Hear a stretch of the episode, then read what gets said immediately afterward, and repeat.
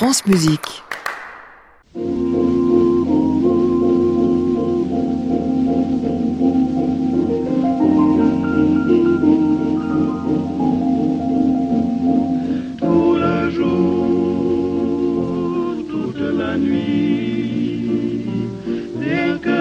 Toujours, toujours, j'en suis ébloui. Que tu sois au loin, qu'importe, puisqu'en moi tendrement je t'emporte, ô mon amour, nuit et jour. Bonsoir à tous et bienvenue dans le Classic Club sur France Musique. Tous les soirs, vingt-deux heures en direct depuis l'hôtel Bedford à Paris, dix-sept rue de l'Arcade. Je me suis posé une question en préparant cette émission. Après une journée quasiment entièrement consacrée à Rossini, je me suis dit que vous en auriez marre de toutes ces cavatines pyrotechniques, de ces ouvertures à crescendo irrésistibles, qu'il vous fallait tout l'inverse du Rossini dans le Classic Club. De la musique sérieuse, compassée, qui sent la soutane rance et le bénitier malpropre.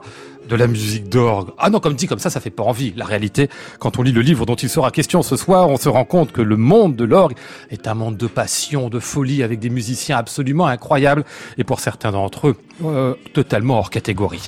Les grands organistes du XXe siècle, ça vient de paraître, c'est signé Renaud Machard et Vincent Warnier. Le second est mon invité jusqu'à vingt-trois heures.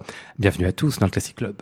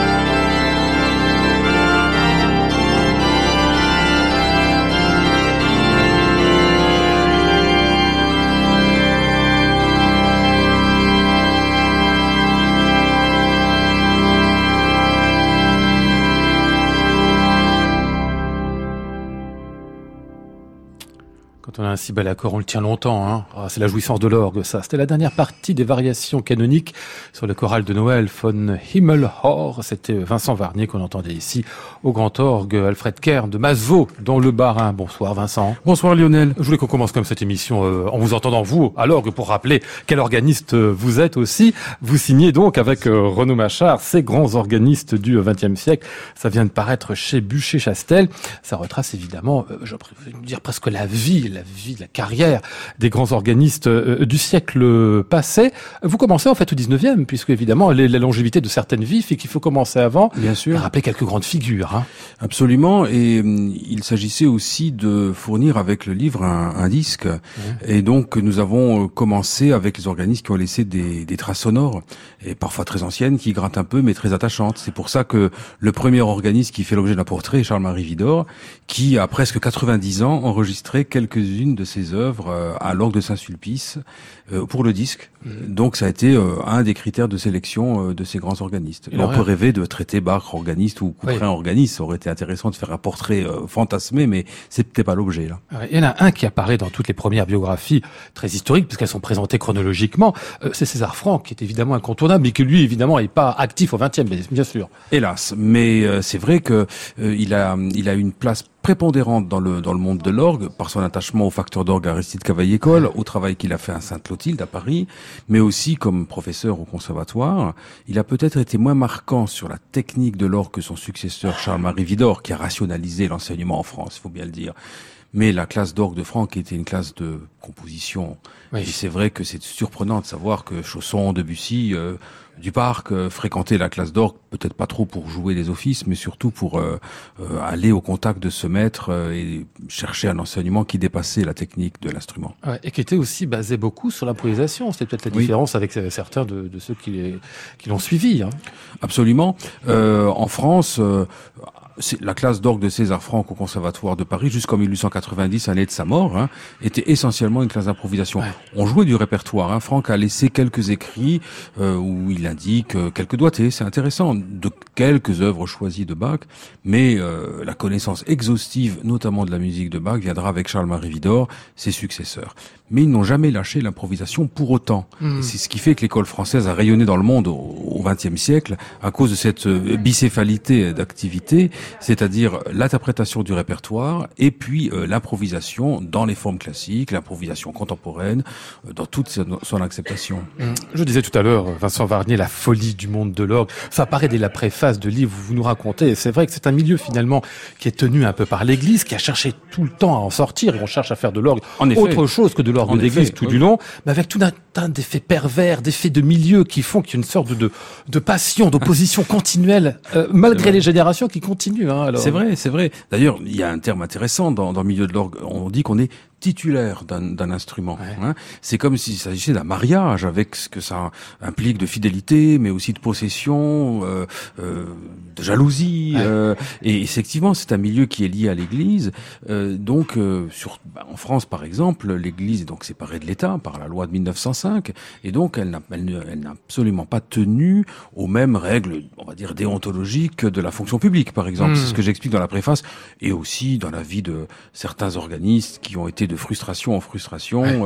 euh, et se plaignant à longueur de page dans leur mémoire euh, de ce milieu fermé, euh, difficile, euh, où le copinage peut parfois euh, faire office de, d'officialité. Oui. Mmh. Et donc il faut ouvrir, faut ouvrir tout le temps aussi. Bien on a sûr. L'impression que c'est une, un souci constant, surtout dans, au XXe siècle et dans sa deuxième moitié, de faire sortir justement oui. l'orgue lui-même, son répertoire, l'image de l'instrument. Bien Bien sûr. De, de, de, de le faire exulter d'une autre manière. Bien sûr. Et c'est là que, que c'est intéressant aussi de voir le profil de ces musiciens qui sont non seulement des virtuoses de leur instrument, mais aussi des compositeurs. Oui. Il est sûr que quelqu'un comme Olivier Messiaen, qui faisait quand même figure de dangereux révolutionnaire pour les paroissiennes voisines d'ici, d'ailleurs euh, à la Trinité, qui au début des années trente se demandait bien si le diable n'était pas entré dans, dans, dans l'église avec ce, ce jeune homme qui improvisait de manière totalement dissonante et extrêmement agressive à leurs oreilles, à leurs pieuses oreilles.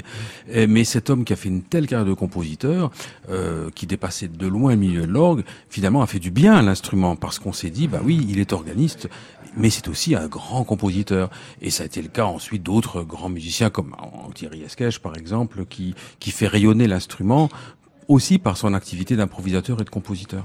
On va parler de tous ces organistes avec vous jusqu'à vingt-trois heures. Vincent Warnier, on va évoquer certains noms très connus de moi, qui connaît très mal le monde de l'orgue. Je dois dire que j'ai découvert pas mal de choses dans ce livre qui est par maints aspects tout à fait passionnant. Bah, exemple, ce monsieur André Marchal.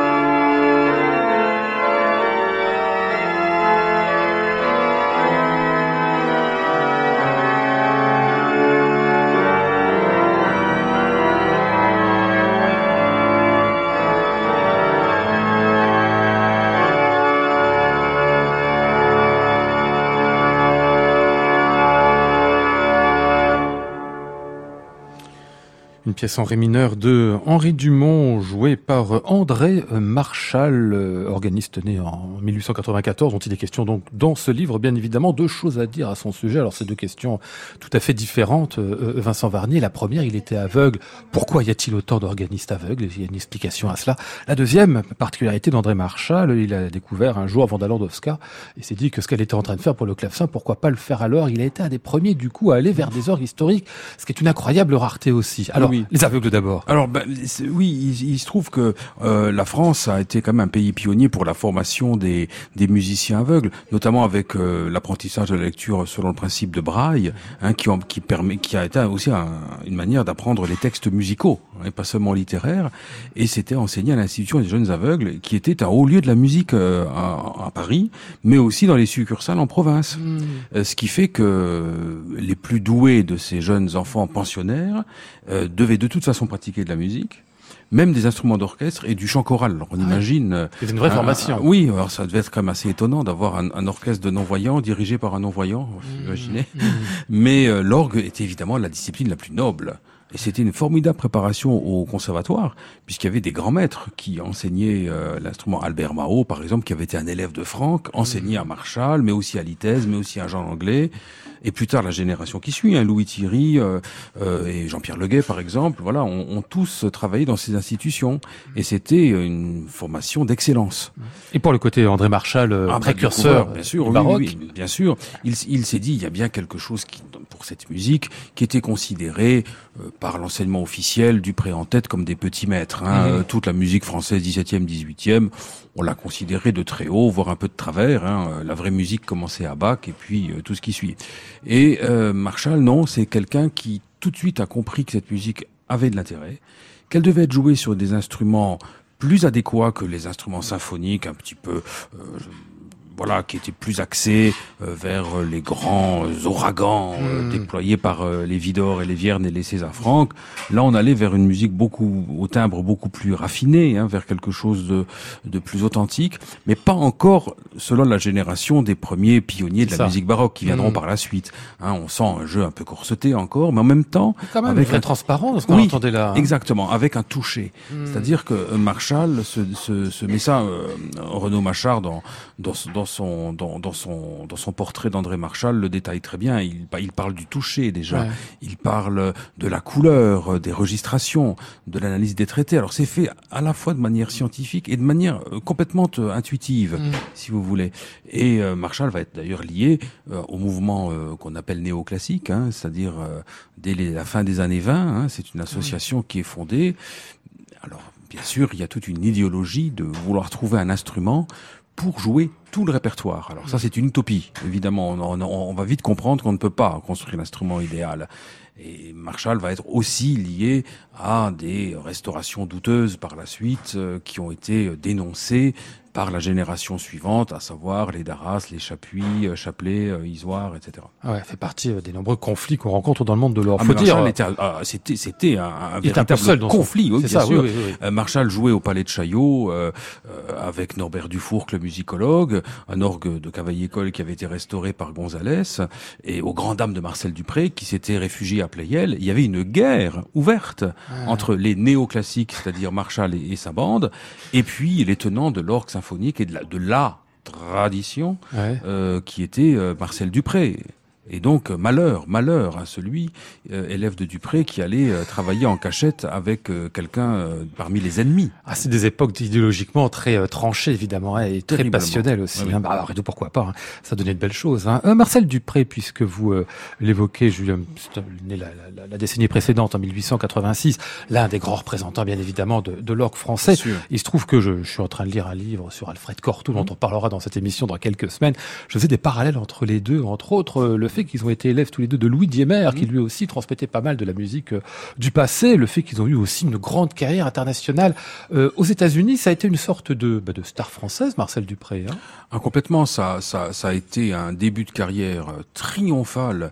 Imaginez qu'il avait joué dans, sur un orgue géant dans les grands magasins Wanamaker à Philadelphie, ouais. qui étaient des sortes de galeries Lafayette euh, sur plusieurs étages, avec un orgue monumental de plusieurs centaines de jeux, et devant euh, des milliers de personnes euh, réunies dans ce magasin qui avait été vidé pour l'occasion, on entend Marcel Dupré improviser une symphonie entière. Mmh. Quel organiste peut se vanter aujourd'hui d'avoir fait la première page euh, du New York Times euh, ah oui. en mille neuf cent vingt et un? Mmh. Un organiste, figurez-vous. Ah oui. Et c'était Marcel Dupré.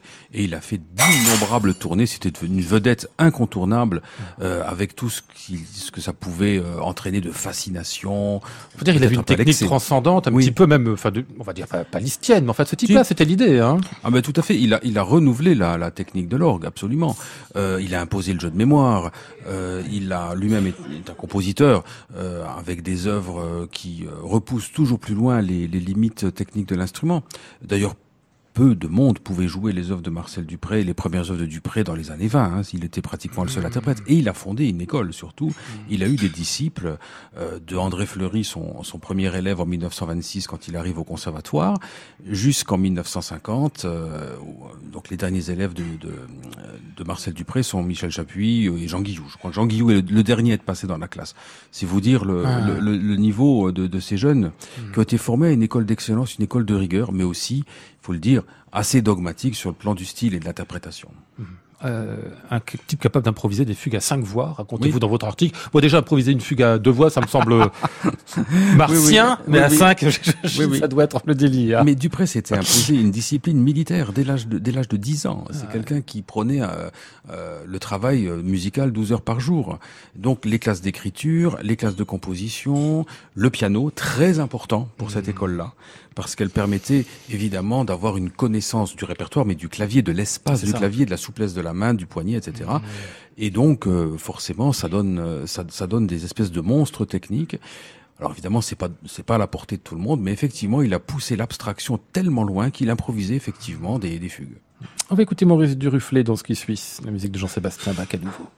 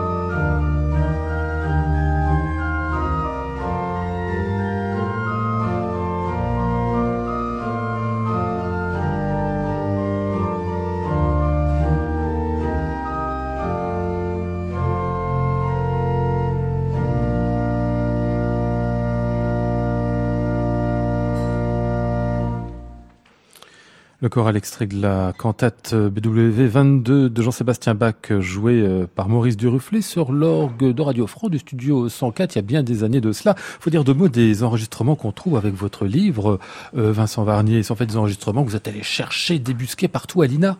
Tout à fait, ça c'est, c'est une idée que, qu'on avait partagée avec Renaud Machard. C'est, une, c'est en fait la concrétisation de, de nombreuses émissions de radio que nous avons fait ensemble tous les deux, où on allait déjà chercher des, des sources, ouais. Et on s'est dit quand même, c'est une mine incroyable, ces concerts enregistrés par euh, par Radio France. Et effectivement, euh, le projet a euh, très très vite intéressé euh, notre éditeur.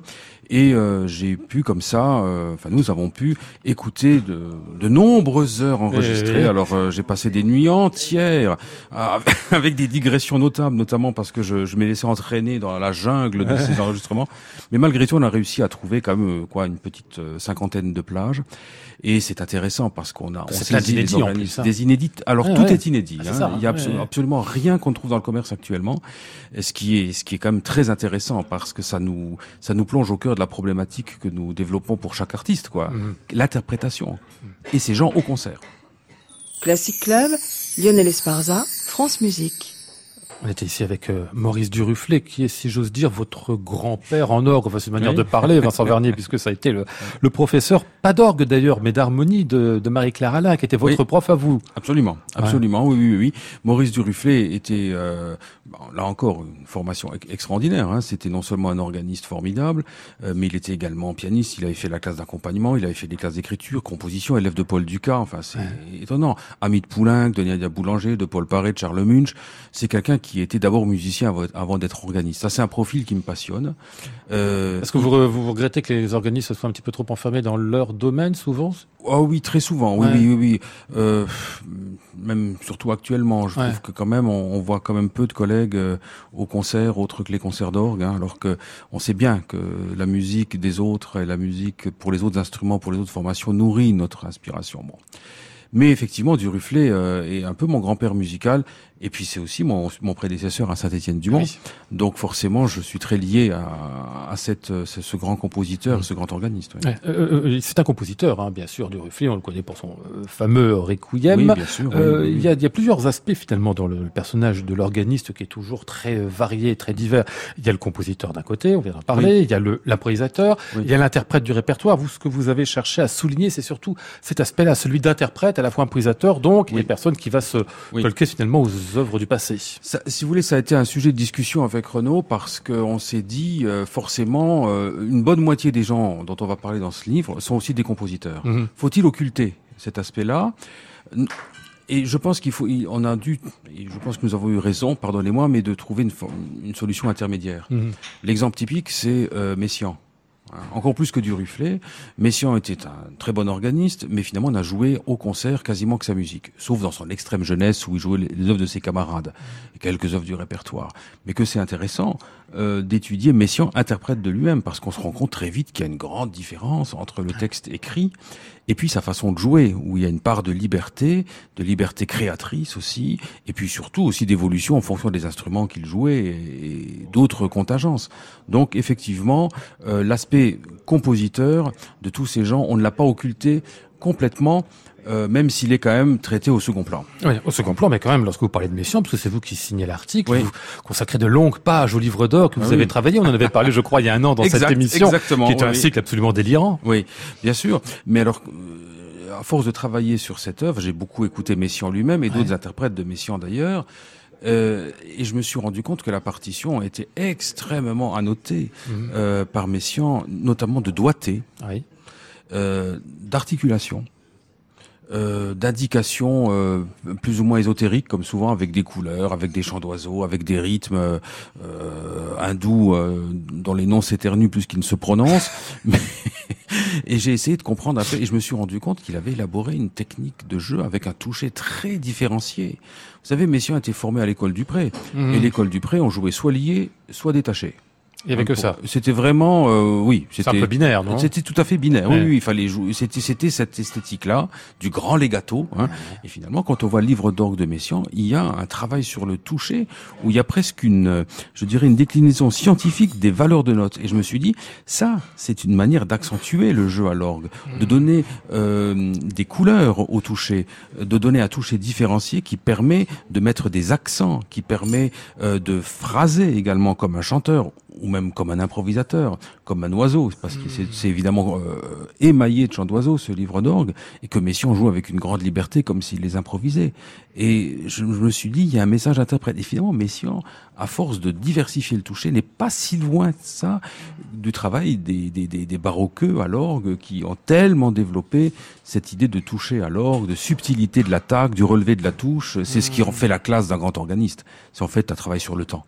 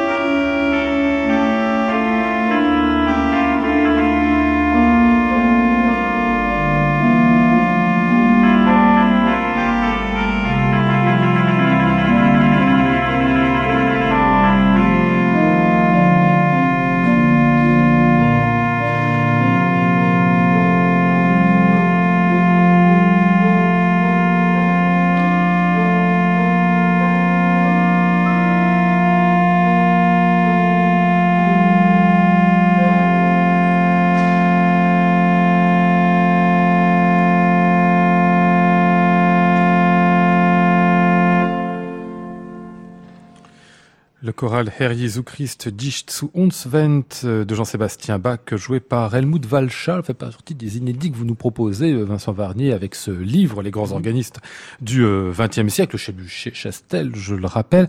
Inédit très curieux, vous me disiez à l'instant, c'est à Poitiers que ça a été enregistré. Oui. Qu'est-ce qu'il faisait à Poitiers, Helmut Walcha ? Mais il faisait un concert euh, à la cathédrale de Poitiers sur un orgue classique français, un ouais. orgue de Clicquot, hein, un des rares euh, instruments de François-Henri Clicquot euh, resté original. Hein, donc c'est quand même tout à fait intéressant de voir un organiste allemand, euh, évidemment spécialisé dans la musique de Bach, ah, hein, oui, oui, qui, oui, oui.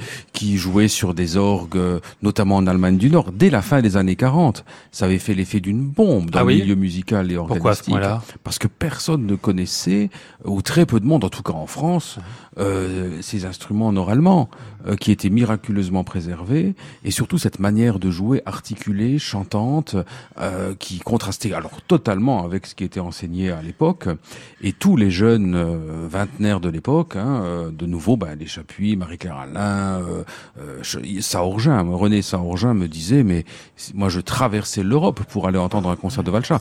Et Walcha se déplaçait assez peu en France. Il a joué à Strasbourg, il a, il a inauguré l'orgue de Saint-Séverin à Paris, grâce à Michel Chapuis qui l'avait invité.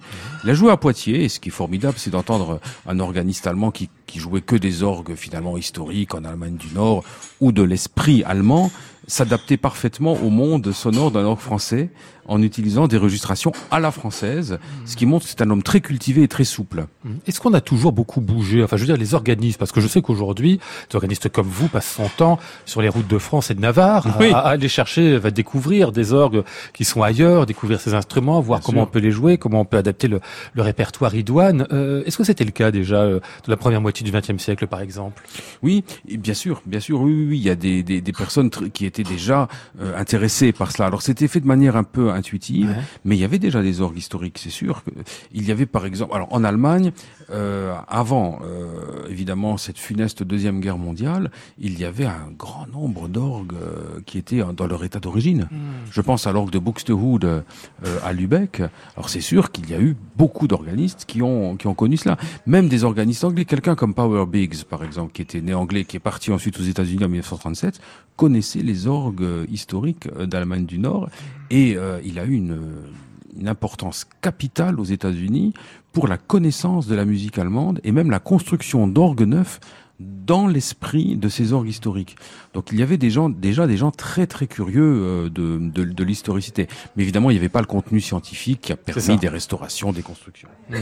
Tournemire. Alors je voulais qu'on en parle parce que bon, c'est un personnage dont on connaît un peu la musique, enfin moi en tout cas, les organistes très bien bien sûr, par cœur, sur le bout des doigts. Euh, le, le, le, le petite notice biographique qui lui est consacrée par Renaud Machard est comme sidérante parce qu'on découvre un personnage, mais alors complètement taré lui, atrabilaire, passionné de tout, enfin mais euh, oui. en voulant à tout le monde, ah oui, euh, oui. drôle de personnage. Ah bah c'était c'était c'était un génie hein, ce, ce gars. Euh, effectivement, avec Renaud, on s'est beaucoup attaché à Tournemire il y a déjà quelques années.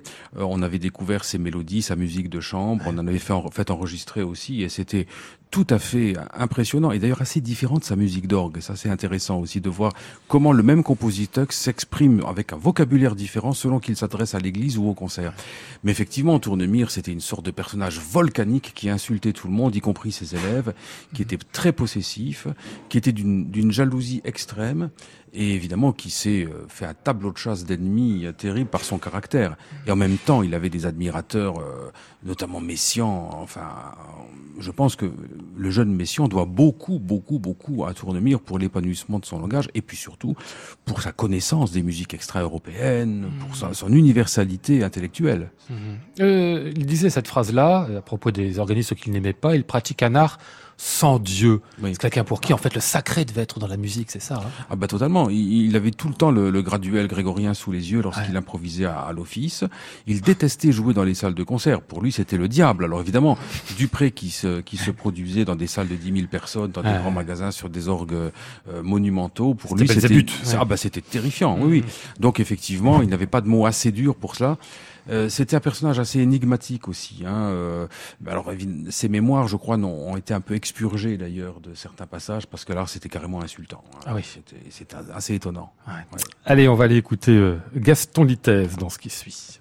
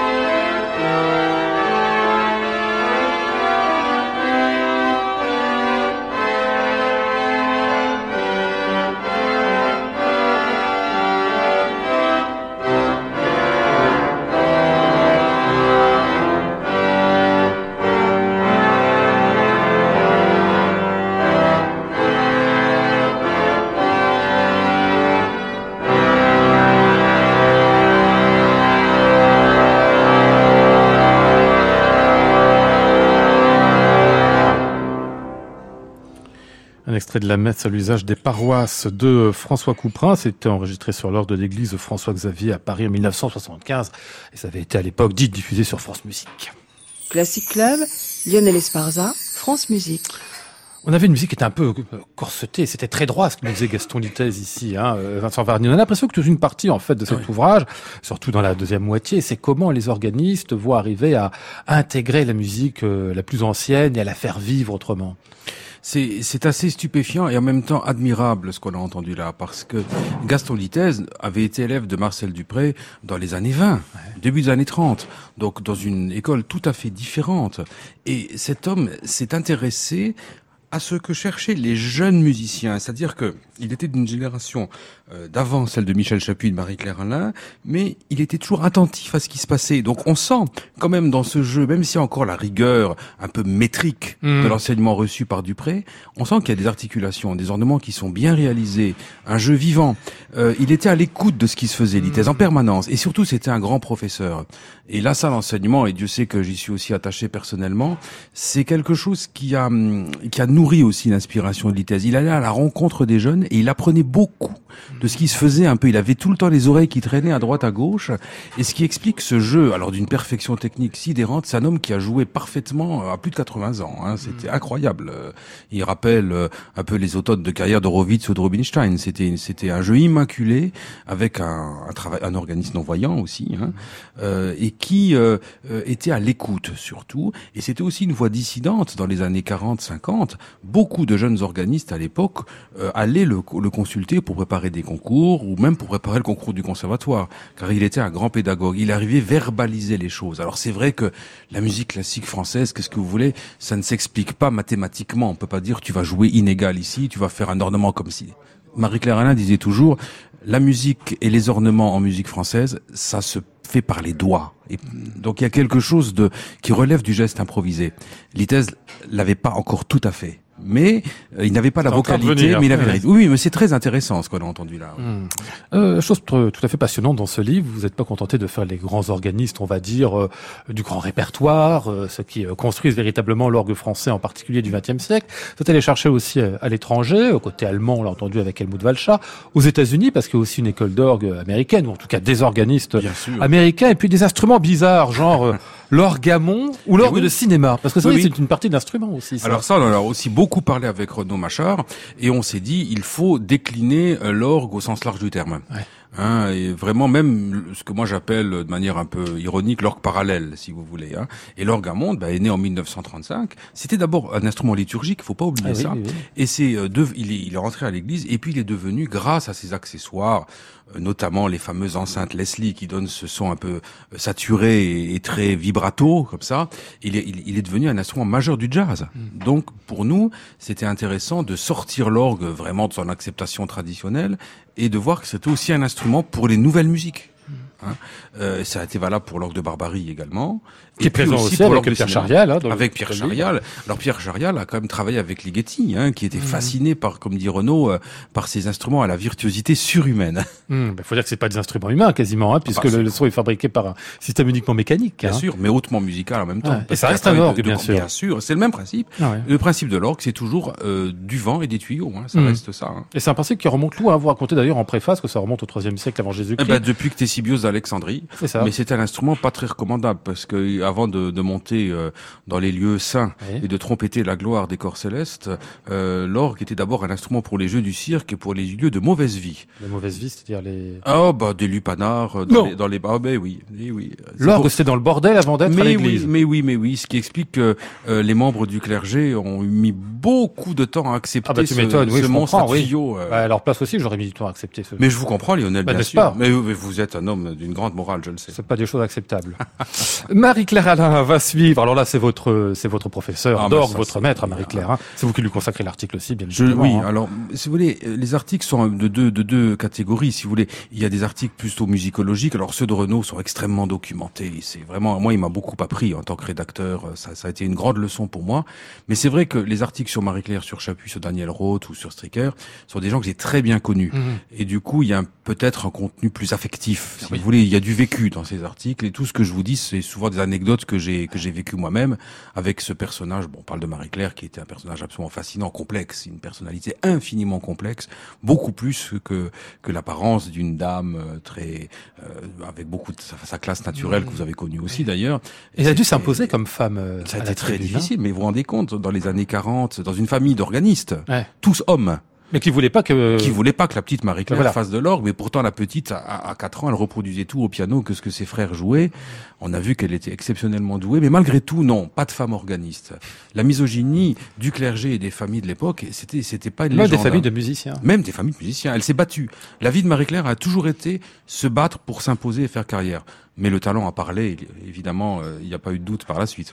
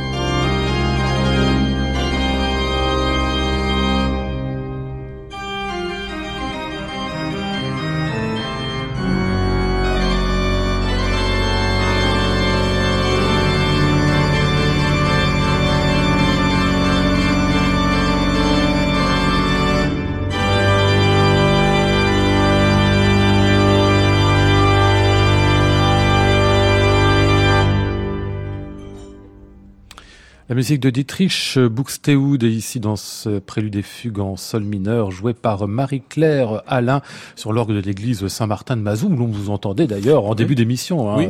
C'était le, le vôtre même, Vincent Warnier, enfin le vôtre, celui sur lequel vous jouiez euh, tout à l'heure. Je signale au passage que j'ai retenu ça dans le, le portrait de Marie-Claire Alain. Elle avait été élève en piano d'Yves Natt. C'est pas oui. la seule d'ailleurs. Hein. Très souvent, les organistes oui. ont commencé par le piano et parfois à très très haut niveau. Hein. Ah oui, oui, c'était, c'était une, un passage obligé. Euh, Et c'était, c'était d'ailleurs tout à fait, euh, tout à fait euh, salutaire, parce que, comme je disais tout à l'heure, ça vous donne quand même euh, une sérénité pour euh, l'approche d'un certain répertoire. Pas forcément pour jouer de la musique ancienne, mais il faut dire que dès que vous attaquez au dix-neuvième siècle, allemand ou français, ou même international, à partir de Mendelssohn jusqu'à Escaich, euh, il y a quand même la technique pianistique qui est sollicitée. Mmh. Donc euh, c'est un bienfait. Mais effectivement, c'est un passage absolument obligé. Jusqu'à un temps très récent, l'entrée en classe d'orgue au Conservatoire de Paris était commune avec le premier tour de piano. Hein. Ah oui. Donc c'était les études de Chopin, une sonate mmh. de Beethoven. Euh, euh, et donc, enfin moi, ça m'a beaucoup apporté d'en faire du piano, beaucoup, beaucoup personnellement. Et c'est culturellement, c'est absolument extraordinaire. D'ailleurs, vous me verrez très souvent traîner dans les concerts de piano. Pas plus tard qu'il y a encore quinze jours, j'écoutais Nelson Frère. Et Marie-Claire Alain a gardé une admiration pour Yves Natt fabuleuse. Elle admirait beaucoup Alfred Cortot. Elle avait une vraie connaissance du répertoire de piano. Et ça lui a beaucoup apporté. Elle a d'ailleurs hésité à faire la classe de piano. Et puis finalement, l'orgue était tellement dans les gènes familiaux que ça a pris le dessus. Je suis en train de me rendre compte qu'on est quasiment à la fin de cette émission, Vincent Warnier. On n'a pas évoqué les grands modernisateurs, c'est-à-dire ceux qui, dans la deuxième moitié du XXe siècle, ont fait beaucoup pour que l'orgue bah, sorte aussi de l'église, devienne l'orgue de concert, trouve des salles à part entière, se modernise totalement. J'ai appris dans le livre, par exemple, que c'est euh, sous euh, Pierre Cochereau qu'a été électrifié l'orgue, le Cavaillé-Coll, de Notre-Dame de Paris, c'est ça ? Oui, bien sûr, bien sûr. Alors là, là, on, on pourrait consacrer toute une émission à la facture d'orgue, ouais. Parce que c'est aussi lié, autant que l'enseignement que les traditions, et c'est source de conflits interminables. Il y a eu un courant au XXe siècle qui est lié avec ce que je vous ai dit sur le néoclassicisme, où on cherchait un orgue à tout jouer. Mmh. Donc un Cavaillé-Coll, c'est un instrument qui est fait pour un certain répertoire, euh, mais qui est quand même limité pour l'approche de la musique ancienne. Ouais. Et quelqu'un c'est vraiment du deuxième siècle, le grand symphonique, c'est ça. Exactement. Hein. Et quelqu'un comme Pierre Cochereau voulait ouvrir son instrument, pour faire bref, et il a donc décidé, euh, dès la fin des années cinquante, euh, peu de temps après avoir été nommé titulaire, de changer cet orgue. Mais c'est pas le seul, hein. Euh, il y a eu le cas à Sainte-Clotilde avec Jean Langlais, euh, de multiples exemples. Et malheureusement, ça, ça, ça n'a pas toujours été des, des, des manœuvres très heureuses, on va dire, parce que un instrument de haute qualité comme un Cavaillé-Coll ou comme un Clicquot ou comme un Silbermann ou comme un Schnitger, si vous touchez l'organisation interne, que ce soit au niveau de, de, des pressions, au niveau des tuyaux, au niveau du métal, au niveau des sommiers, eh ben vous dénaturez cet orgue. Mmh. Et ce qui fait que, voilà, après, c'est des sujets de polémique interminables entre les experts et les organismes, sources de conflits. Ça fait partie un petit peu de ce que vous décriviez en introduction, que de vous ce décrivez. merveilleux monde magique de l'orgue, euh, qui est fait aussi de querelles tenace. Oui, oui, qui est un monde compliqué, magnifique. C'est un hein, monde mais... compliqué, esthétisant, compliqué. Euh, donc forcément, oui. oui. Ah, ouais. Et puis Jean Guillou, évidemment, enfin je le signale lui, parce qu'évidemment dans la question de la modernisation et de la modernisation de l'image de l'instrument, ah, il a évidemment une place oui. absolument euh, fondamentale. Euh, qui, oui, comment vous avez fait le choix, en fait, une quarantaine de, de, de portraits dans ce oui. livre ?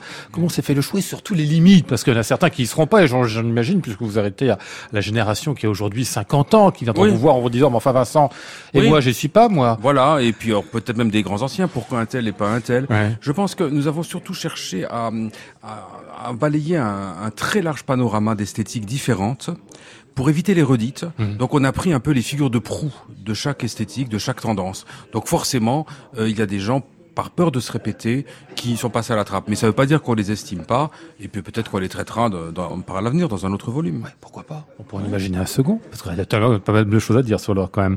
On va refermer cette émission avec euh, Daniel Rode, qu'on va entendre ici jouer la musique de César Franck à Saint-Sulpice il y a une vingtaine d'années, qui a été aussi Daniel Rode, votre professeur, je crois. Hein. C'est vrai, ça a été mon professeur à Strasbourg, donc juste avant que j'intègre le Conservatoire de Paris, ouais. et euh, bah, je lui dois quasiment tout. C'est, c'est quelqu'un qui m'a aidé à grandir. Et vous dites c'est quelqu'un qui, en plus, euh, entre deux pays, finalement, l'Alsace, entre la France d'un côté, la grande tradition de l'orgue français, et l'Allemagne de l'autre. Bien sûr, mais vous savez que Daniel Roth est né en mille neuf cent quarante-deux, il est né allemand, mm-hmm. à ah oui, l'époque bah oui. de l'occupation. Mm-hmm. Donc c'est quand même incroyable. Vous savez, euh, l'histoire de l'orgue se confond avec l'histoire au, au sens large du terme aussi, hein, parce que sur le plan sociologique, sur le plan culturel, c'est un instrument au cœur de la vie de la cité. Et Daniel en est un exemple tout à fait typique. C'est euh, le, le, cette double appartenance culturelle entre le monde germanique et le monde euh, français, ce pont des cultures qu'il personnalise si bien dans sa musique et dans sa carrière.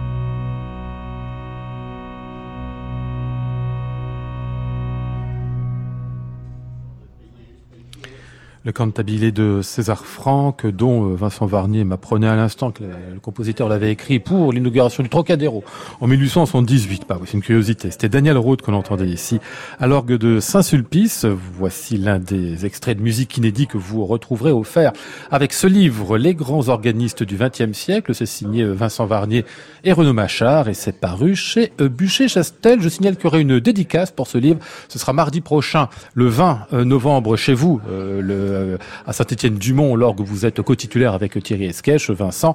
Mardi donc, vous ferez un concert dédicace, c'est-à-dire qu'à la fois ça dédicacera et puis il y aura des musiciens qui joueront, vous entre autres. Hein. Et, et, et Daniel Roth, justement, ouais. qui sera notre notre invité d'honneur. C'est, c'est, c'est formidable qu'il ait, qu'il ait accepté de venir. Nous jouerons tous les deux. Et euh, bien sûr, nous présenterons le livre, euh, on expliquera un peu la démarche que nous avons suivie. Euh, vous allez improviser à cette occasion-là, vous jouez des pièces de répertoire, on va jouer déjà... du répertoire. Moi, je vais jouer, je vais rendre un hommage à l'orgue classique français de Saint-Étienne-du-Mont avec du Couperin, et Daniel Roth nous jouera un peu de Bach, et puis euh, une œuvre rare, parce que c'est un, un homme qui s'intéresse à toutes les musiques, et des musiques surtout méconnues, une œuvre d'un romantique allemand de Christian Ritter, euh, une belle pièce qu'il va nous jouer aussi, pour terminer ce récital. Eh bien, ce sera mardi prochain, ce concert d'éditas, le vingt novembre. À Saint-Étienne-du-Mont. Merci Vincent Warnier. Merci Lionel.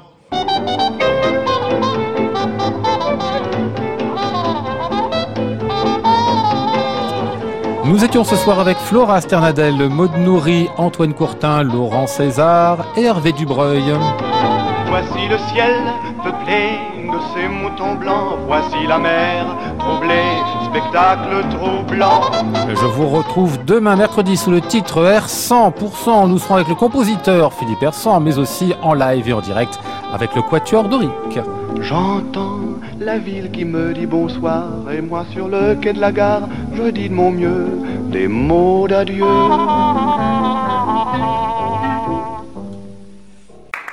À réécouter sur francemusique point fr.